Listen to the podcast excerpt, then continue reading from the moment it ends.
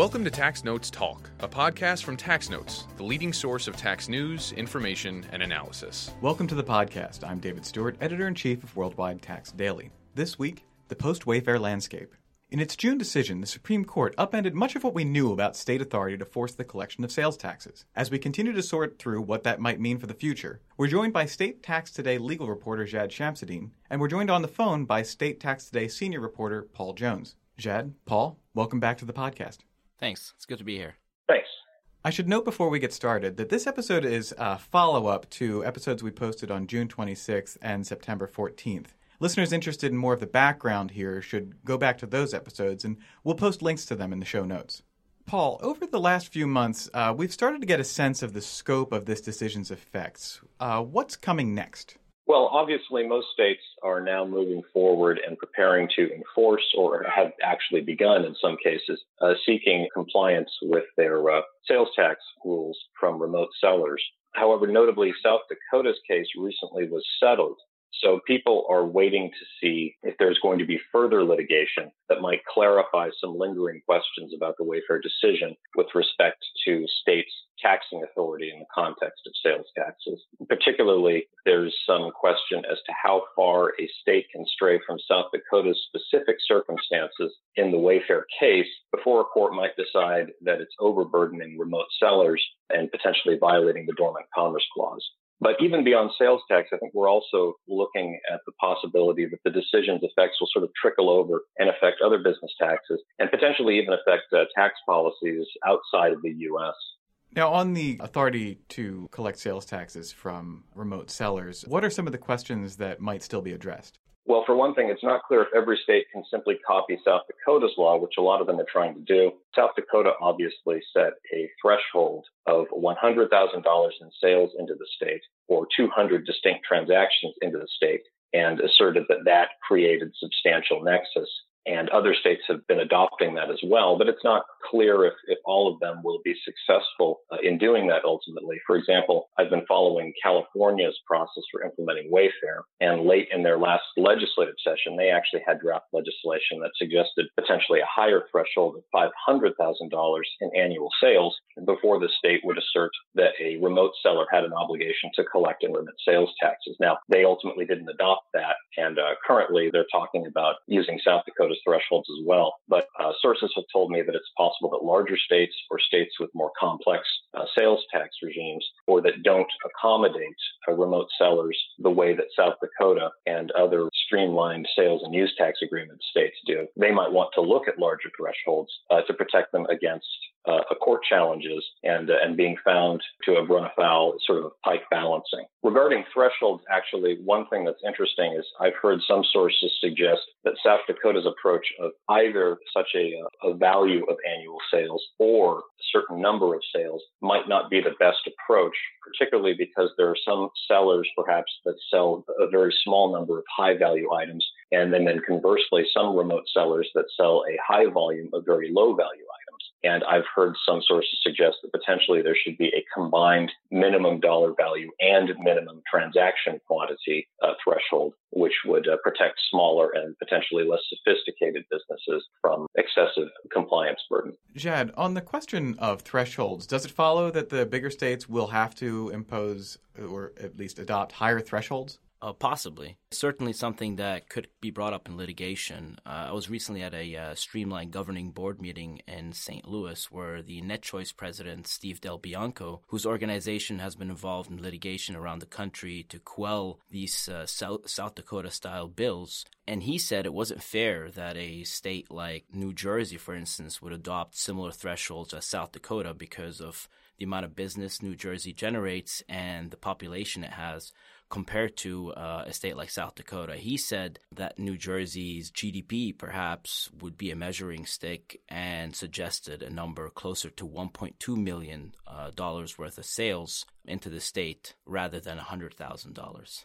With South Dakota's case settled, where might we see litigation that will answer the questions for other state systems? One state that some sources have said could potentially provide an opportunity to litigate the Wayfair decision further is Colorado which is it's put out its rules, its proposed rules. And a lot of sources have said that Colorado's sort of got a complex uh, sales tax regime that could prove burdensome to particularly smaller sellers and generate litigation. I think Jad can speak a little bit more to that. Paul is right. Colorado is one of those states that has a complicated sales tax regime, mainly because of its home rule cities. It recently released emergency regulations requiring remote vendors to collect and remit by December 1st. And the reason why it is so complicated is because these home rule cities will also require the remote sellers to collect and remit to their own jurisdictions. So essentially, a remote seller will have to collect and remit to the state and then also to the home rule city, which will open them to multiple audit investigations, possibly. The emergency rules actually took people by surprise over there. Some of my sources have told me that even the local jurisdictions didn't know that the emergency rules were coming out until the press release. Another state that you could possibly see some litigation is Louisiana, which has a similar type of uh, complex sales tax regime with their parishes. One way these states could avoid lawsuits is to adopt Alabama style reporting requirements by creating one rate for all remote vendors. One of the problems, though, created by that, according to its deputy commissioners, Joe Garrett, is that it creates a dual system in which an Alabama company pays different rates than a remote vendor. Texas has actually just released a legislation that it may follow a similar route as Alabama. Also, regarding local taxing jurisdictions, sort of interesting, I, I, should note in California, this has cropped up recently. Tax officials there have suggested that it's possible, I guess under California law specifically, that because counties are identified as taxing authorities in the state's sales and use tax law, that they may actually have to establish their own economic nexus threshold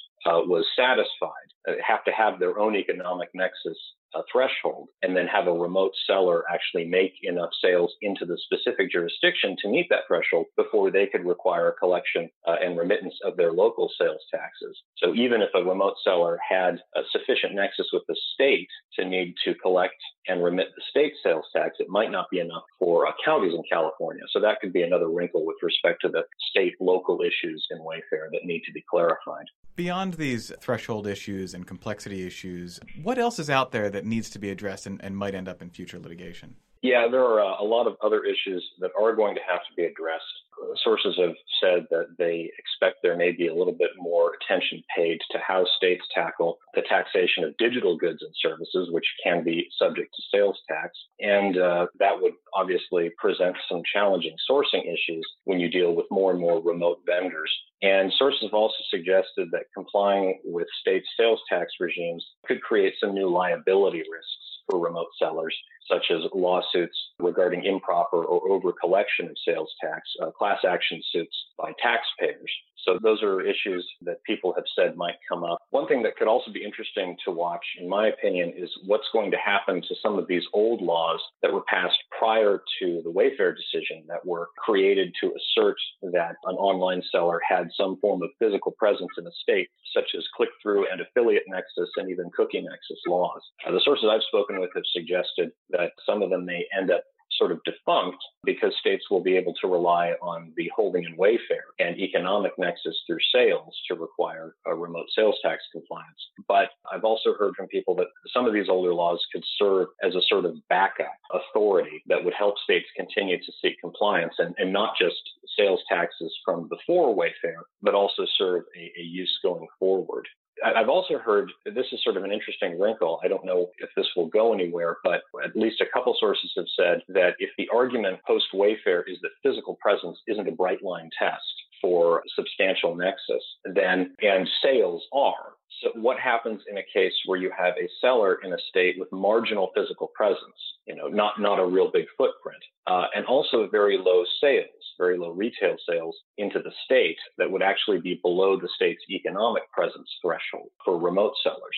Uh, I've heard some people suggest they might have an argument that under those circumstances, a seller with some minimal physical presence in a state could claim it doesn't really have substantial nexus anymore post Wayfair. But I guess we'll, we'll have to see if that comes up and where it goes. Now, the Supreme Court's decision didn't limit this ability to, to, force the collection of sales taxes to U.S. companies. What does this mean for foreign vendors that sell into the U.S.? Yeah, look, the law is cre- clear. Foreign vendors have to comply with U.S. law and they have to collect and remit when they're selling into a state and they reach the threshold. Now, the issue is obviously whether they can go after foreign companies that are not abiding by the law and are not collecting and remitting states simply don't have the ability to go after a foreign vendor that doesn't have a physical presence in the United States and is selling into the United States but never ever enters the US. Some of the sources suggested that states could use the full faith and credit clause to go after companies that have assets in the US if they're not located in the state in which they owe sales taxes for instance, a bank account in New York, but that could prove problematic if they don't have enough assets in those bank accounts, and it could prove burdensome for the states to do that and engage in all that litigation. But not complying could also prove to be a short term benefit for the company, essentially, especially if the company is being acquired by a larger company or has ambitions to grow in the future. The US has something known as successor liability for sales taxes, and so if there's an outstanding assessment, the acquiring company could be on the hook for the acquirer's debts in that sense. Some of the more novel ideas would conscript the customs authority to do the taxman's job like they do in some European countries, but these measures would be too complex and too time consuming for the federal government to do the state's job and tax certain items coming into the country. Another interesting idea would be using real time taxation to help collect taxes, such as using credit card companies whenever a point of purchase, they would be able to register what is being acquired and then source the correct taxes to the local jurisdiction and to the states. But again, credit card companies will likely push back on measures to make them responsible for collecting and remitting at the end of the day. All right, now, I've actually uh, heard folks from outside the U.S. talking about Wayfair and its implications beyond sales taxes. What implications do you see for Wayfair on other business taxes? Well, sources have told me the main impact of the ruling beyond sales taxes is that by eliminating the physical presence test, the court's decision really bolsters states' use of economic nexus. The, the physical presence uh, requirement, that bright line test, only applied to states' sales taxes, but it was still something that stood sort of uh, in contrast to the broader premise of economic nexus. So by removing that, that sort of implies that economic nexus really is sufficient probably for, for most forms of business tax. Uh, already we've seen the growth of factor presence nexus. That includes asserting nexus for business activity taxes based on a business's sales into the state. And uh, I've had some sources suggest that the Wayfair ruling might encourage other states to feel confident to pursue that. You know, I will add also that there was apparently some lingering question as to whether the physical presence standard might apply to business taxes. Most of the legal experts I spoke with said that they didn't think prior to Wayfair that there was much reason to suspect that it did. And there had been a number of state court cases in which courts had ruled that it did not. But it was pointed out to me that Wells Fargo had adjusted its earnings down in anticipation of having a higher state income tax liability after the Wayfair decision. So there appears to have been some in the business community that had been taking the view that the physical presence standard could offer them some protection in the context of business taxes. I'm going to mention this as sort of a side note. One other sort of potential uh, implication of, of, the Wayfair decision, sort of a very specific one, uh, has to do with Public Law 86272. Of course, that protects retailers of tangible personal property from having to pay income tax to a state where they limit their operations to sales and solicitation. Uh, I had a couple sources say that now that you've got remote sales tax, compliance obligations for other uh, sellers, you might see sellers of digital goods and services trying to see if they can get that law's protections expanded to apply to them as well, so that any remote seller, including those that are not selling tangible personal property, that is going to have to register and collect and remit sales tax is potentially protected from having to pay state income tax as well. Jad, do you see this decision having some effect on the, the larger discussion happening overseas about the taxation of the digital economy? Possibly. Internationally, there's a concept similar to the physical presence rule known as permanent establishment. Many foreign jurisdictions like the UK and France have long struggled to collect from the digital economy. Some of the biggest players in that domain are US companies from Silicon Valley, and the US has so far resisted any attempts at taxing them if there is no permanent establishment in the taxing jurisdiction. And while the Wayfair decision may have come at the right time for countries looking to tax US multinational companies in that space, European countries have struggled with this concept long before the Wayfair case came about. You know, at the end of the day, Wayfair is a US Supreme Court decision dealing with US sales taxes and not digital taxes, so the Supreme Court decision won't do France any good in leveling a strong argument to tax the Facebooks of this world. Is there anything the U.S. should take from the Wayfair decision when negotiating with its foreign counterparts? Definitely. Just as states took matters into their own hands to create novel approaches to tax remote vendors by introducing concepts such as click through nexus and cookie nexus when Congress failed to act after the Quill decision, the European Union is also going down the same path. It has proposed rules to implement revenue based digital service tax on companies with a significant digital presence. A company would be taxed if revenue from digital service exceeds 7 million euros and has more than 100,000 users or it has more than 3,000 online business contracts. By couching it as a tax on gross revenue as opposed to income, income tax treaties still apply and they don't have to worry about renegotiating them. I think the main lesson to learn is that countries, just like states, won't let revenue slip out of their hands. As an attorney told me, everybody will have to come to terms with the new digitizing economy and how that gets taxed. Well, gentlemen, this has been great. Uh, Paul, I, I, understand you're not on Twitter, but Jad, you are. So, Jad, where can listeners find you online? Uh, you can find me on Twitter at J C H A M S E D D I N E 10. Excellent. Gentlemen, thank you for being here. Thank you. Thanks. Our pleasure. Now, coming attractions.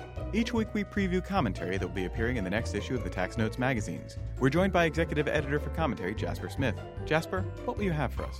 In Tax Notes, Professors J. Clifton Fleming Jr., Robert Peroni, and Stephen Shay consider the effect of the TCJA's international provisions on taxation of foreign source active business income, while Scott Swartz examines the questions used to evaluate whether an investment is considered a trade or a business. In State Tax Notes, Carley Roberts and Jessica Allen launch a new column from Pillsbury Winthrop. The first article examines the underpinnings of the exhaustion doctrine and the de novo review standard. Also, Michael Fatale discusses the aftermath of Wayfair and the processes that should allay the constitutional concerns raised by the decision. And in Tax Notes International, Torsten Fensby reviews the new foreign derived intangible income regime, while Frans Vanistendael discusses the EU Council directive addressing automatic exchange of information regarding reportable cross border arrangements. You can read all that and a lot more in the December 3rd editions of Tax Notes, State Tax Notes, and Tax Notes International. That's it for this week. You can follow me on Twitter at TaxStew, that's S T E W. If you have any comments, questions, or suggestions for a future episode, you can email us at podcast at taxanalyst.org. And as always, if you like what we're doing here, please leave a review on wherever you download this podcast. We'll be back next week with another episode of Tax Notes Talk. Tax Notes Talk is a production of Tax Notes. You can learn more about us by visiting www.taxnotes.com backslash products. When major media wants the straight story, they turn to Tax Notes. Thank you for listening, and join us again for another edition of Tax Notes Talk. Tax Analysts Inc. does not provide tax advice or tax preparation services. Nothing in the podcast constitutes legal, accounting, or tax advice. A full disclaimer is included in the transcript.